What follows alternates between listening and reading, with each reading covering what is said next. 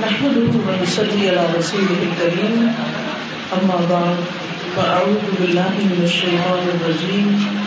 بسم الله الرحمن الرحيم. رب اشرح لي صدري ويسر لي أمري، واحلل عقدة من لساني يفقهوا قولي. الحمد لله نحمده ونستعينه ونستغفره ونعوذ بالله من شرور أنفسنا ومن سيئات أعمالنا من يهده الله فلا مضل له ومن يضلله فلا هادي له. وأشهد أن لا إله إلا الله وأشهد أن محمدا عبده ورسوله. يا أيها الذين آمنوا اتقوا الله اتقوا الله حق تقاته ولا تموتن إلا وأنتم مسلمون يا أيها الناس اتقوا ربكم الذي خلقكم خلقكم من نفس واحدة وخلق منها زوجها وبث منهما رجالا كثيرا ونساء واتقوا الله الذي تساءلون به والأرحام إن الله كان عليكم رقيبا. يا أيها الذين آمنوا اتقوا الله وقولوا قولا سديدا. يصلح لكم أعمالكم ويغفر لكم ذنوبكم.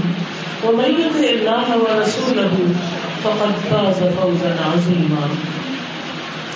شروع کرتی ہوں اللہ کے نام سے، جو بے انتہا مہربان نہایت رحم فرمانے والا ہے۔ بے شک تعلیم اللہ کے لیے ہے۔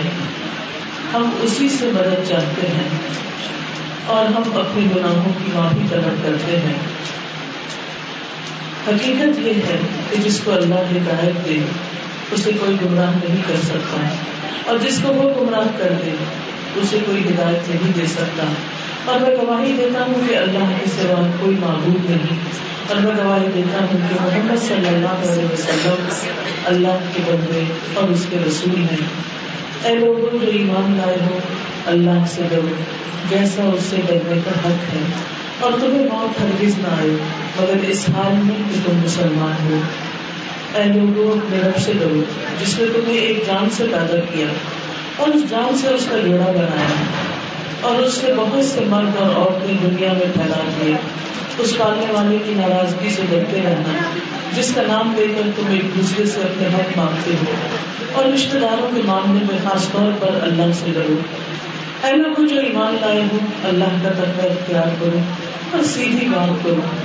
اللہ تمہارے گناہوں کو معاف کر دے گا اور تمہارے حالات کی اصلاح کر دے گا۔ اور جو اللہ اور اس کے رسول کی اطاعت کرے گا وہ عظیم الشان کامیابی پائے گا مزید خواتین، اس وقت میں نے آپ کے سامنے جو عبادت پڑھی ہے، یہ خطبہ نکاح کی عبادت ہے۔ شادی کے موقع پر یہ خطبہ پڑھا جاتا ہے۔ اور عام طور پر مردوں کے درمیان پڑھا جاتا ہے مرد بھی سنتے ہیں، وہ بھی عربی بھی سنتے ہیں۔ اس لیے کسی کو یہ سمجھ نہیں آتی کہ اس خطبے میں ہمارے لیے تعلیم کیا ہے، ہمیں کیا میسج دیا گیا ہے۔ اسلام ایک ایسا دین ہے جس کی بنیاد علم پر ہے۔ علم کے بغیر ایک شخص صحیح مسلمان بن نہیں سکتا۔ کیونکہ اللہ تعالیٰ نے ہمیں اپنی عبادت کے لیے پیدا کیا اور پھر اپنے پیغمبر بھیجے کتابیں بھیجی کہ بندوں کو عبادت کے طریقے سکھائے اور انہوں نے پوری تفصیل کے ساتھ یہ طریقے ہمیں سکھا دی ہمارے دین میں چونکہ صرف نماز روزہ کی عبادت نہیں شادی کرنا بھی ایک عبادت ہے، کیونکہ اس میں نبی صلی اللہ علیہ وسلم کی سنت پوری ہوتی ہے۔ انسان حرام کاموں سے غلط چیزوں سے بچتا ہے، ایک نئی نسل کو پروان چڑھاتا ہے۔ اور اس طرح ہم اللہ سبحانہ تعالیٰ کی اطاعت اور عبادت کر رہے ہوتے ہیں، جب ہم ایک نکاح کے رشتے میں اپنے بچوں کو باندھتے ہیں۔ تو اس میں آپ دیکھیے کہ اس خطبے کے اندر ہمیں بہترین تعلیم دی گئی ہے کہ ہم اس رشتے کو کیسے خوشگوار بنا سکتے ہیں۔ ہم دو افراد کے لیے کیا ہمیں رہنمائی ملتی ہے کہ کس طرح وہ آپس میں اچھا نگاہ کریں اور کس طرح دونوں خاندان ایک دوسرے کی قدر دانی کریں اور کس طرح ایک خوشگوار اور بہترین معاشرہ وجود میں آئے۔ تو آئیے ہم دیکھتے ہیں کہ اس خطبے کے اندر ہمیں کیا تعلیم دی گئی ہے۔ سب سے پہلے اللہ سبحانہ تعالیٰ کی تعریف کی گئی ہے۔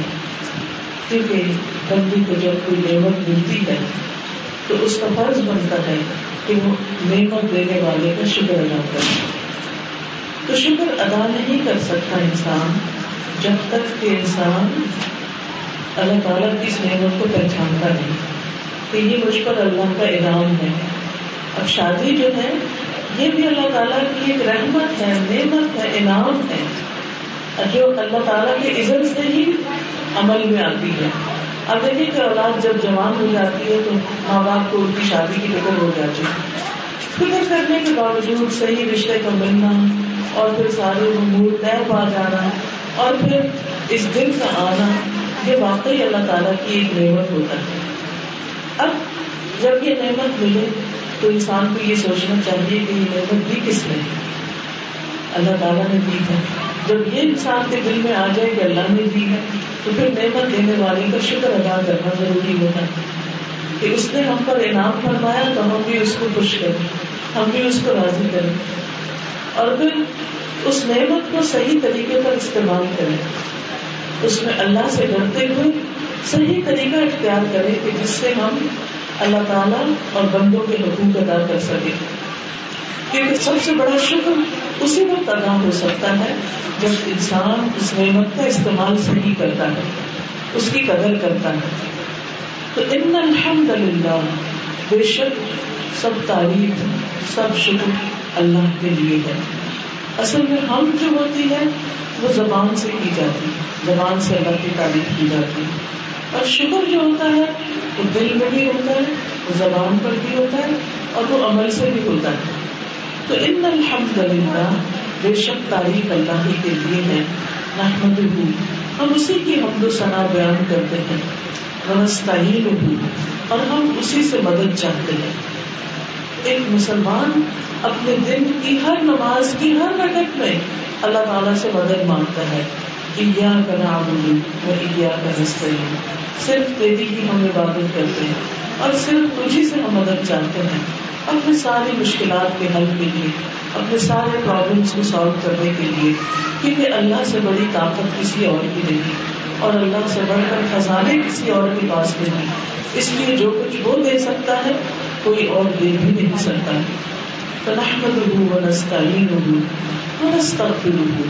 اور ہم اس سے بخش مانگتے ہیں کس چیز کی، اپنی کمیوں کی کوتاہیوں کی، غلطیوں کی، گناہوں کی۔ کیونکہ انسان اتنا غالب مخلوق ہے۔ ہم کتنی بھی کوشش کریں اللہ تعالیٰ کا حق ادا نہیں کر سکتے۔ نماز نہ پڑھنا تو گناہ ہے ہی، لیکن نماز پڑھتے ہوئے اس میں اللہ تعالیٰ کی طرف توجہ نہ کرنا اور پھر جلدی جلدی اس کو پڑھنا۔ صحیح رکو اور سردی ادا نہ کرنا، جس کو بدترین چوری کہا جاتا ہے کہ نماز کی چوری ہے۔ تو ہم بعض اوقات نماز پڑھتے ہیں، لیکن نماز واپس ہمارے اوپر مار دی جاتی ہے کہ اللہ تعالیٰ کو ایسی نماز نہیں چاہیے۔ تو اس لیے نماز کے فوراً بعد بھی سلام پھیر کے ہم کہتے ہیں استغفر اللہ استغفر اللہ استغفر اللہ حقیقت یہ ہے کہ ہمارے گناہ جو ہوتے ہیں، یہ ہمارے لیے دنیا میں بھی قبر میں بھی اور آخرت میں بھی مصیبت کا باعث ہوتے ہیں۔ تو انسان کو ساتھ ساتھ ہر روز اپنے گناہوں کی معافی مانگنی چاہیے اور خاص طور پر خوشی کے موقع پر۔ یا اللہ، یہ خوشیاں نبھانی قسمت میں ہو اور اس کو واقعی ہم انجوائے کر سکیں۔ کیونکہ بہت دفعہ ایسا بھی ہوتا ہے، خوشی کا موقع ہوتا ہے، ہر چیز تیار ہوتی ہے۔ لیکن آپس کی بد اخلاقی کی وجہ سے یا ایک دوسرے کے ساتھ زیادتی کی وجہ سے وہ خوشیاں خوشیاں نہیں رہتی۔ اور پھر انسان اس پر پچھتاتا رہتا ہے۔ تو اس لیے ہم دعا کرتے ہیں کہ اللہ تعالیٰ ہماری مدد فرمائے اور ان خوشیوں کو اپنے انجام تک پہنچائے اور ہمیں بخش دے منستق پہ ہوئی اور پھر مناؤد بلّہ من شروع انفسنا۔ ہم اپنے آپ کو اللہ کی پناہ میں دیتے ہیں، اپنے نفس کے شر سے بچنے کے لیے۔ کیونکہ انسان کے لیے سب سے بڑا اس کا دشمن، اس کا اپنا ہی نفس ہوتا ہے اور اپنے ہی نفس کا شر۔ نفس کا شر کیا ہوتا ہے؟ انسان کی نیگیٹو تھنکنگ دوسروں کے بارے میں بدگمانی۔ یہاں سے پھر دوسرے انسانوں کے ساتھ تعلقات خراب ہوتے ہیں، آپس کے لڑائی جھگڑے اور فساد ہوتے ہیں۔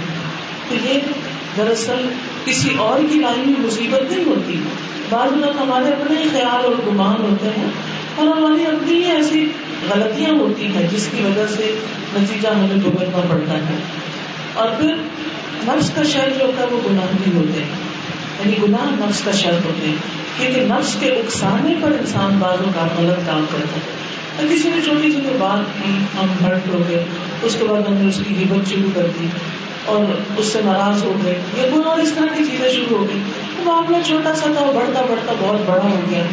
خاندانوں میں آپس میں تعلقات خراب ہو گئے۔ آپ دیکھیے کہ بازو کا اتنے پیارے قریبی رشتوں کے درمیان ایسی ایسی ناراضگیاں ہوتی بہن بھائیوں کے درمیان ناراضگیاں وہاں بول چال بند ہے۔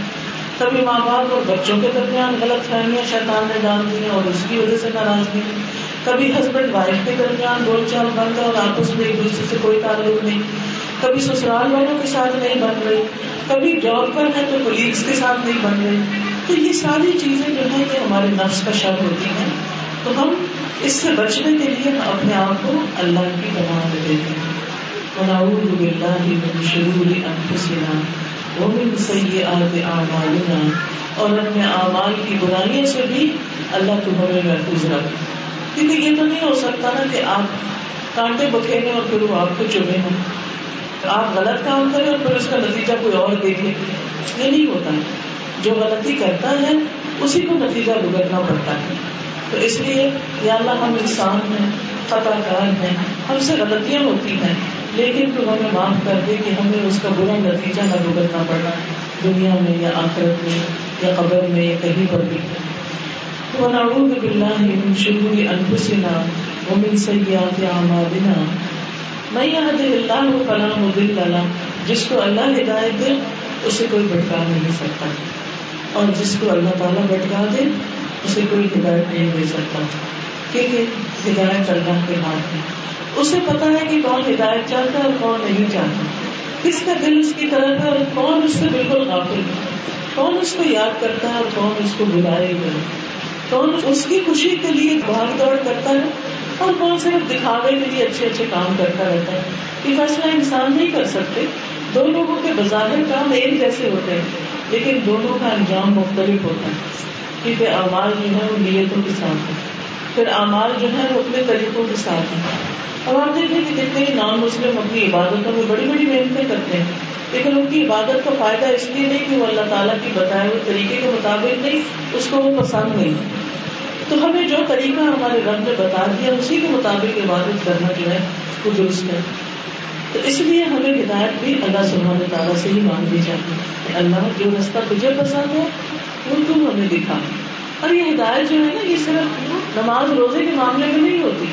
یہ ہدایت ہمیں ہر روز چاہیے ہوتی ہے۔ اللہ تعالیٰ کی گائیڈنس چاہیے ہوتی ہے، رہنمائی چاہیے ہوتی ہے کہ ہم اپنے گھروں کو، اپنے خاندانوں کو، اپنے ساتھیوں کو، دوستوں کو کس طرح لے کے چلیں؟ کس کام کو کیسے کریں؟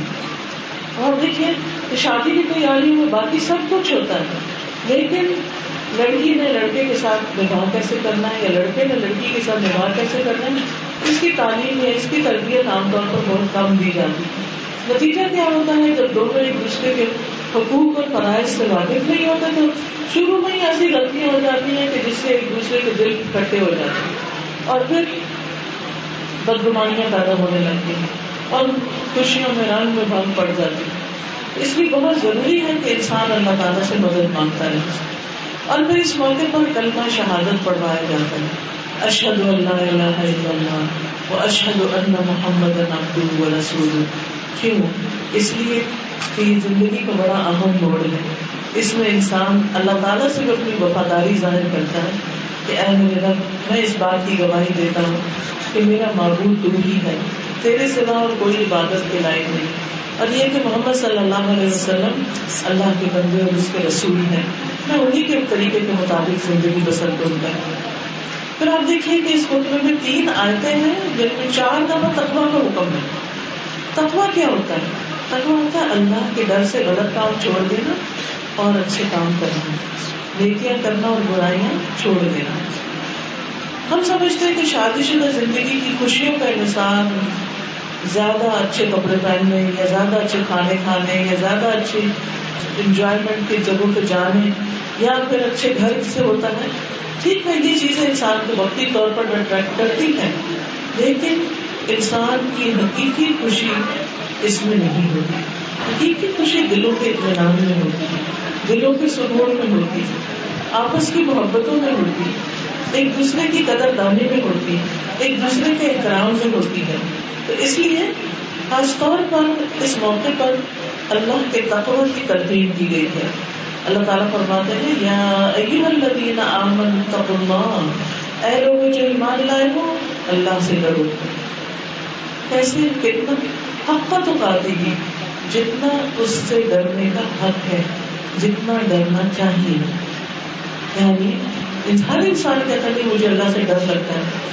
لیکن پھر اس کے باوجود لاپرواہیاں بھی کرتا اللہ کی، غلط کام بھی کرنا ہوتا ہے۔ تو یہ ڈرنا تو نہ ہوا۔ ڈرنے والا تو وہ ہوتا ہے کہ جو غلط کام چھوڑ دے۔ کیونکہ جب ہمیں پتا چلتا ہے کہ آگ جلاتی تو آگ میں ہاتھ نہیں ڈالتے، کیونکہ ہمیں پتا اس سے نقصان ہوگا۔ اور اگر ہمیں پتا ہو کہ اللہ تعالیٰ کی ناراضگی میں نقصان ہے، تو پھر ہم ہر ایسے کام سے بچے کہ جو اللہ تعالیٰ کو پسند نہیں۔ تو بہرحال، اللہ تعالیٰ کا حکم ہے، اے لوگوں، اللہ سے ڈرو جیسا ڈرنے کا حق ہے۔ اور تمہیں موت نہ آئے، مگر اس حال میں کہ تم مسلمان ہو۔ اللہ کے فرم بردار ہو۔ اللہ تعالیٰ کے اطاعت گزار ہو۔ تو اس لیے شادی کے بعد انسان اللہ کی عبادت سے، اللہ کی رضامندی کے کاموں سے غافل نہ ہو۔ یعنی انسان بعض اوقات یہ کہ اپنی شوہر کو خوش کرنے میں لگا رہتا ہے اور اس کی خوشی میں اللہ کو ناراض کر دیتا ہے، نماز چھوڑ دیتا ہے۔ یا دوسرے انسانوں کے حقوق چھوڑ دیتا ہے۔ تو اس میں بیلنس رکھنے کی ضرورت ہے۔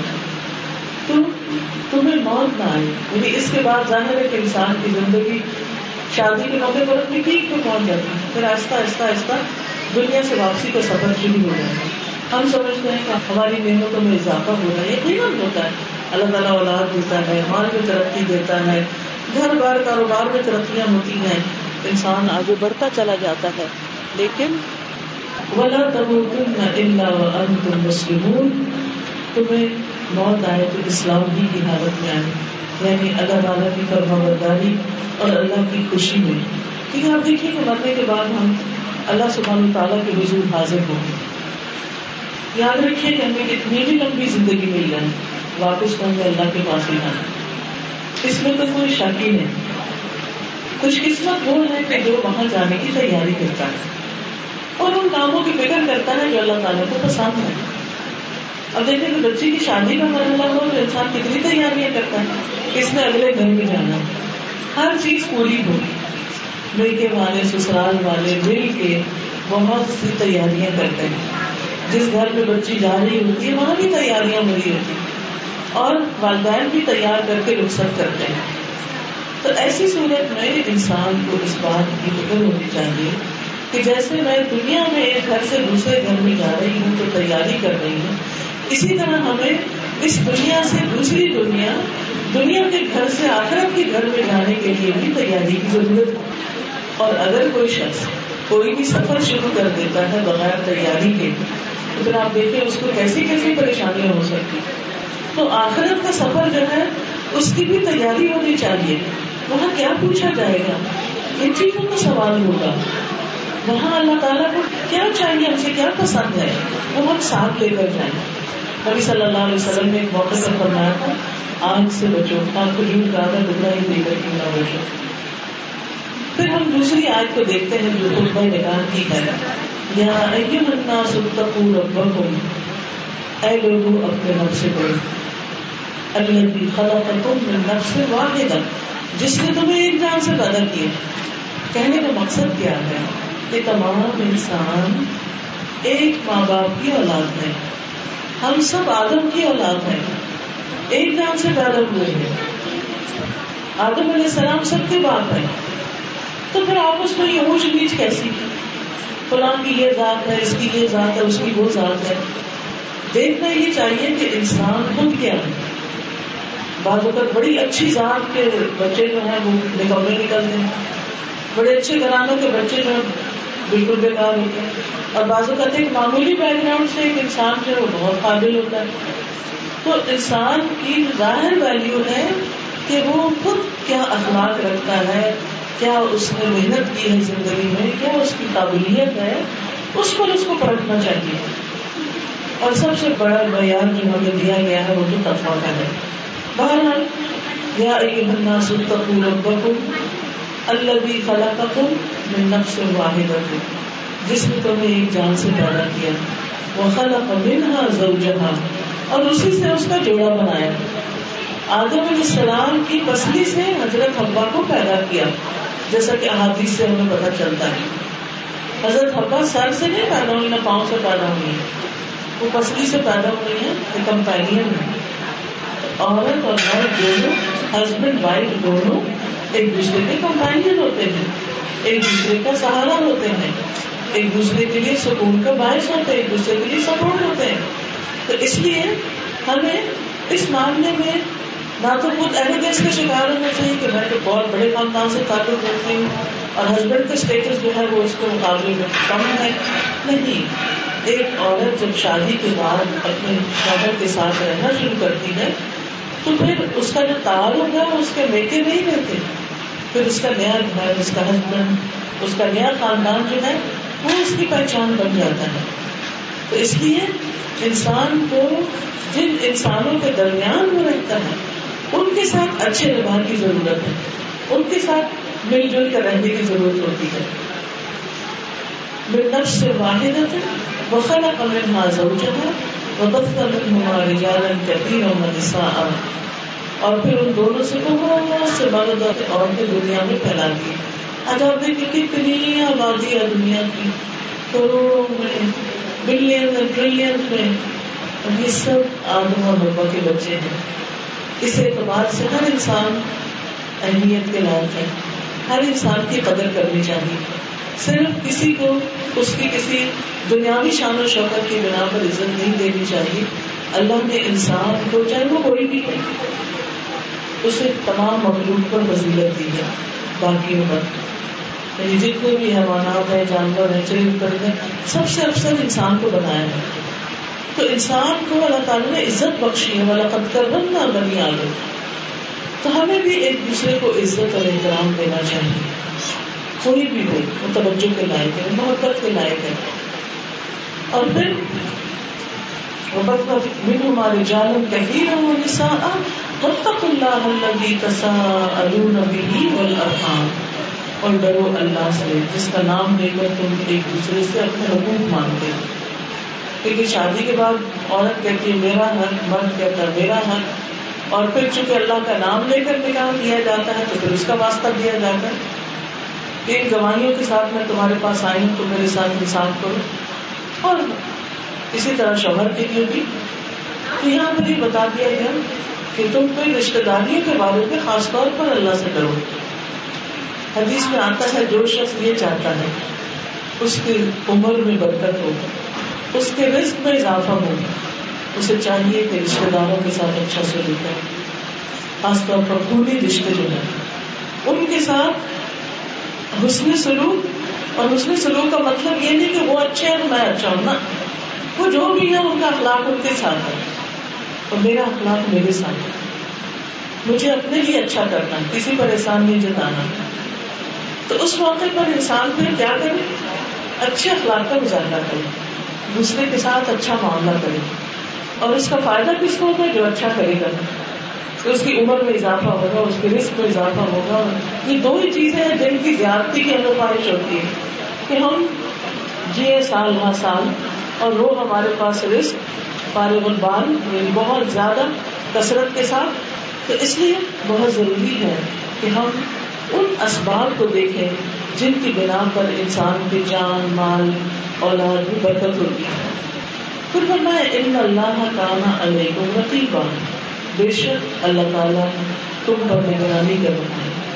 یعنی وہ خود دیکھ رہا ہے کہ کون کس کے ساتھ اچھا سلوک کرتا ہے اور کون کس کے ساتھ کہاں زیادتی کرتا ہے۔ غلطی کس کی ہے؟ قصور کس کا ہے؟ کوتا کس کی ہے؟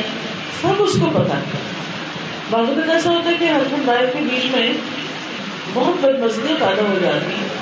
لیکن جب لوگوں کے سامنے آتے ہیں تو ہر ایک اپنی اپنی بات بتا کے دوسروں کے اندر بھی۔ حاصل کرتا ہے۔ کبھی ہسبینڈ اگر چر زبان ہو تو اس کی بات بن جاتی ہے اور وائس ورسا لیکن انسان کتنا بھی اپنی اسپیکنگ پاور سے کام لے کے اپنی غلطی کو غلطی نہ مانے اور دوسرے کو غلط ثابت کرنے کی کوشش کرے، تو وہ دنیا میں تو ہو سکتا ہے لوگ اس کو سچا مانے اگر اللہ کے ہاں کوئی اس کو سچا نہیں مانے گا، اس کی نجات نہیں ہو سکتی۔ لہٰذا ایک دوسرے سے معاملہ کرتے ہوئے کیا بتایا گیا؟ یاد رکھو ان اللہ تعالیٰ علیکم رقیبہ وہ اللہ تم پر نگرانی کر رہا ہے۔ تو تم کرتے کیا کیا بولتے ہو؟ کیا سوچتے ہو؟ کس کے خلاف کیا چال چل رہے ہو؟ یہ سب باتیں اس کے علم میں لہٰذا اس سے ڈرو۔ اور جب انسان اللہ سے ڈرتا ہے تو اپنی زبان کو بھی کنٹرول کر دیتا ہے۔ وہ اپنی تھنکنگ پر بھی طرح رکھتا ہے۔ اپنا محاسبہ کرتا ہے۔ وہ جب دوسروں کے ساتھ معاملہ کرنے لگتا ہے تو اس وقت بھی وہ اپنا محاسبہ کرتا ہے۔ ان اللہ علیکم رقیبہ پھر تیسری اور آخری آیت کیا ہے؟ یا ایوہ الذین آمنوا اتقوا اللہ۔ اے لوگوں، جو ایمان لائے ہو، اللہ سے ڈرو اور پھر چوتھی بار اب تقوا کا حکم آ رہا ہے کہ اللہ سے ڈرو پھول قول سبیرا اور سیدھی بات کیا کرو درست بات کرو ادھر ادھر ہیر پھیر نہیں کرو باتوں اب دیکھیے کہ شادی کے موقع پر اس بات کو کیوں یاد دہانی کرائی جائے؟ کیونکہ عموماً کیا ہوتا ہے؟ ہمارے معاشرے میں ایسے بہت سے واقعات ہوتے ہیں کہ شادی سے پہلے دوسروں کو سب باندھ دکھائے جاتے ہیں۔ لڑکے کی ایجوکیشن کے بارے میں، اس کی جاب کے بارے میں، اس کے کریئر اس کے اخلاق، مزاج، تو دوسرا شخص دھوکا کھا جاتا ہے۔ اور جب حقیقت میں جب نباہ کرنے کی باری آتی ہے تو کچھ نہ کچھ ہوتا نظر آتا ہے۔ یہ دھوکا کون دے سکتا ہے؟ اللہ سے ڈرنے والا دھوکا نہیں دے سکتا۔ کیونکہ اس کو پتا ہے کہ میں نے کسی کو نقصان دیا تو وہ میرے آگے ہی آ جائے گا۔ مجھے بھگتنا ہوگا اس کو۔ تو وہ دوسرے کے ساتھ جاتی اس لیے بھی کرنے سے بچتا اور ڈرتا ہے۔ کیوں؟ اس لیے کہ جب کوئی کسی پر جاتی کرتا ہے تو وہ اس کے اپنے سامنے بھی آ سکتی۔ وہ ایسا نہیں ہوتا، جس پہ ہو رہی ہے، بس وہی پکڑ میں ہے۔ جاتی کرنے والا بھی پکڑ میں آتا ہے۔ تو شادی کے موقع پر فیکٹس چھپانے نہیں چاہیے۔ حقائق کو پوشیدہ نہیں رکھنا چاہیے۔ دونوں طرف اپنی اپنی کمی کو تاریخ، کوئی کمزوری ہے تو ایک دوسرے سے شیئر کر لیں، اس کو بتا دیں تاکہ کل کوئی یہ نہ سمجھے کہ اس کو چیٹ کیا گیا۔ اس کے سامنے صحیح حقیقت نہیں رکھی گئی۔ تو یہ اللہ تعالیٰ کی تعلیم ہے۔ پھولوں کو سدیدہ اس کا فائدہ کیا ہوگا ہم ڈرتے ہیں کہ اگر اسٹریٹ فارورڈ کوئی بات کی سیدھی جی، تو دوسرا مائنڈ کر جائے گا کیا پتا رشتہ ہی نہ ہو۔ اللہ سے ڈرو، بندوں سے نہیں ڈرے۔ کوئی آپ کو نقصان نہیں دے سکتا اگر اللہ تعالیٰ نہیں دینا چاہتا۔ اور کوئی بچا نہیں سکتا اگر اس کے یہاں کچھ لکھا ہے۔ اس لیے پھول پولن سدیرا فائدہ کیا ہوگا؟ جس میں اگر تم عالم وہ تمہارے اعمال کی اصلاح کر دے گا، تمہارے حالات درست کر دے گا۔ پھر لکم گرو بکو اور تمہارے گناہوں کو معاف کر دے گا۔ یعنی جب تم اللہ سے ڈرو گے اور اللہ سے ڈر کے معاملہ کرو گے تو پھر تمہیں اللہ سبحانہ تعالیٰ کی طرف سے مدد ملے گی۔ اور یہی وجہ ہے کہ کچھ لوگ جو اللہ سے تعلق رکھتے ہیں، دعائیں کرتے ہیں، اس کو یاد کرتے ہیں، اللہ سبحانہ تعالیٰ ان کی ایسے ایسے راہوں سے مدد کرتا ہے کہ انسان سوچ بھی نہیں سکتا۔ قرآن مجید کی ایک آیت ہے وہ اللہ مخرجا۔ جو اللہ سے ڈرتا ہے، اللہ تعالیٰ اس کے لیے ہر مشکل کے سے نکلنے کا رستہ بنا دیتے ہیں بالکل اندر دروازہ بند نظر آتا ہے، لیکن اللہ تعالیٰ کہیں نہ کہیں سے اس کو نکلوا دیتے ہیں۔ پھر لکم دنو بکم ومن اللہ و رسول جو اللہ اور اس کے رسول کی اطاعت کرے گا فرما برداری کرے گا فقط فاز فوزا عظیما وہ عظیم الشان کامیابی پائے گا۔ ہم میں سے ہر شخص کامیابی چاہتا ہے سکسیس کا محتاج ہے۔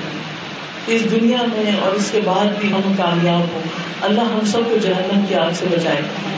لیکن اس کامیابی کے لیے سخت محنت کی ضرورت ہے۔ دلوں کو وسیع کرنے کی ضرورت ہے۔ اور خاص طور پر شادی کے اس رشتے میں۔ کیونکہ دو اجنبی لوگ نکاح کے رشتے میں باندھ کے اکٹھے ہوتے ہیں۔ اللہ کی سنت پر عمل کرتے ہیں، جو اس نے ہمارے لیے رکھی۔ لیکن پھر کیا ہوتا ہے؟ کہ بعد میں ایک دوسرے کی قدر نہیں کرتی تو اس لیے بہت ضروری ہے کہ دونوں کے کچھ ڈیوٹیز اینڈ رائٹس ہیں، ان کا ذکر کر دیا جائے۔ سب سے پہلے ہسبینڈ کی ذمہ داری۔ پرانے مجید میں آتا ہے وہ آشر بل معروف ان کے ساتھ اچھے طریقے سے زندگی بسر کرو۔ معروف طریقے سے۔ اور پھر وہ ان کرے تو وہ نہ اگر وہ تمہیں ناپسند بھی ہو آسان تکرا ہوئی شعیب وہ جال اللہ کئی دن کثیرہ ہو سکتا تم چیز ناپسند کرو اور اللہ تعالیٰ اس میں بہت بڑی بھلائی رکھ دے۔ یاد رکھیے، دنیا میں جتنی بھی چیزیں ہیں اللہ نے پیدا کی، ان سب میں فائدہ بھی ہے، نقصان بھی ہے۔ کسی کا فائدہ زیادہ ہے، کسی کا نقصان زیادہ ہے۔ اب دیکھیے شراب جو عمر خبائش کہلاتی ہے قرآن مجید میں۔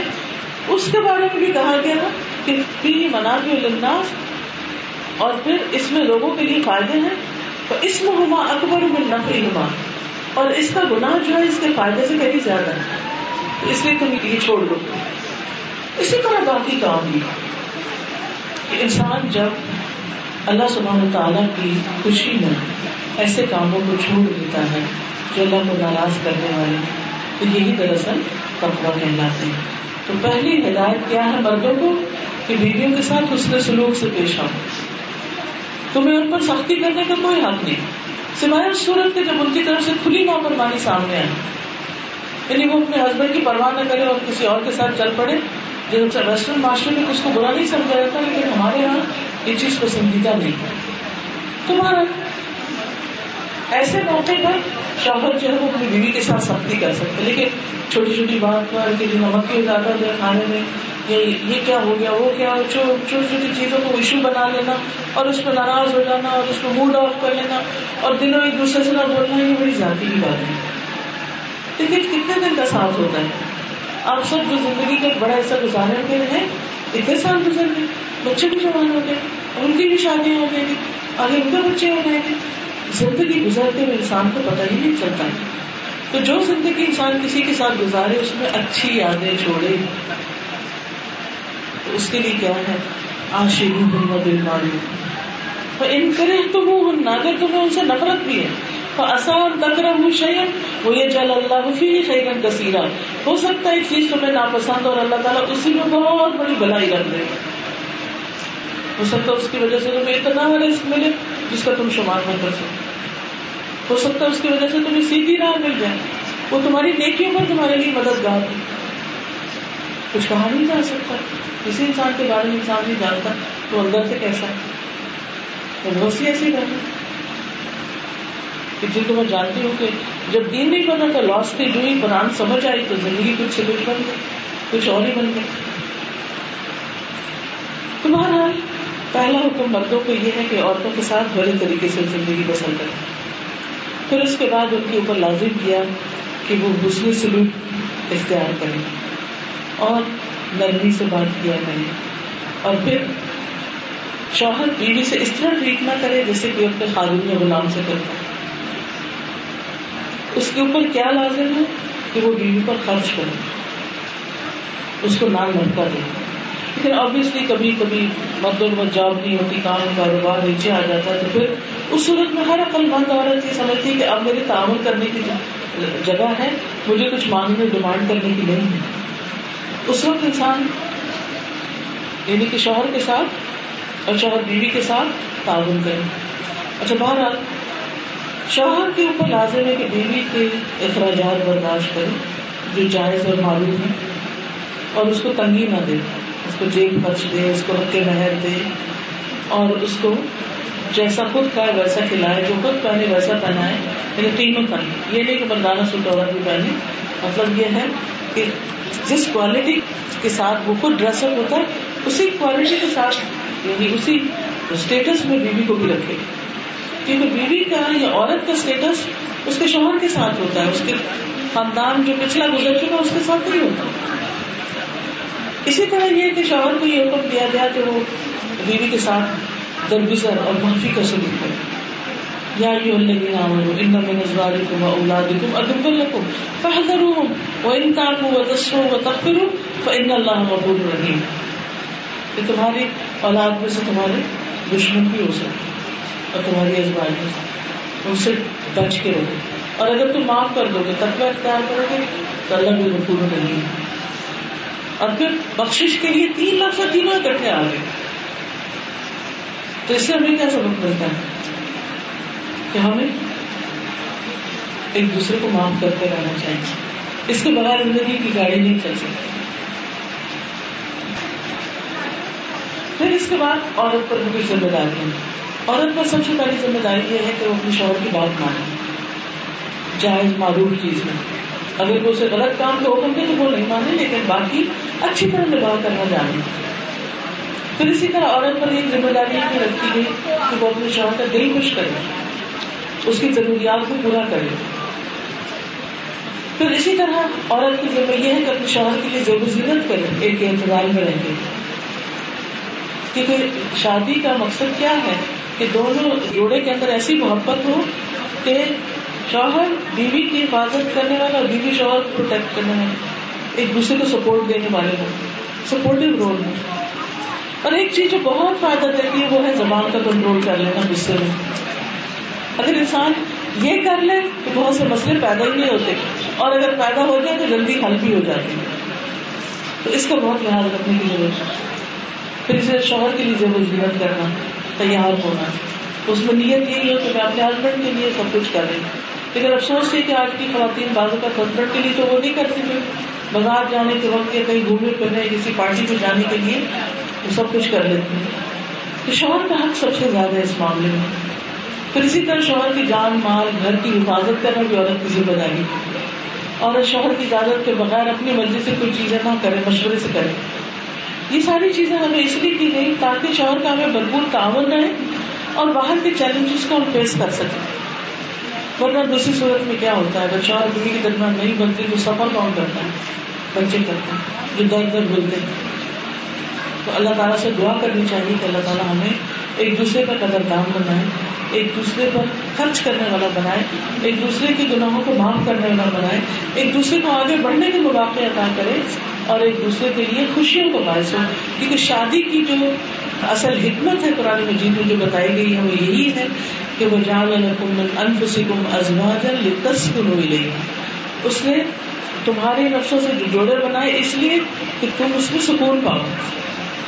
وجعل بینکم محبت و رحمہ اور اس نے تمہارے لیے محبت اور رحمت تمہارے دلوں میں ڈال دی کہ دو نکاح کرنے والے اجنبی جگہوں سے ہوتے ہیں، لیکن کس طرح اللہ تعالیٰ ان کے درمیان محبت پیدا کر دیتے اور پھر لڑکی کے لیے تو بہت بڑی شفٹ ہوتی ہے، اس لیے سسرال والوں کو بھی خاص طور پر دھیان رکھنا چاہیے۔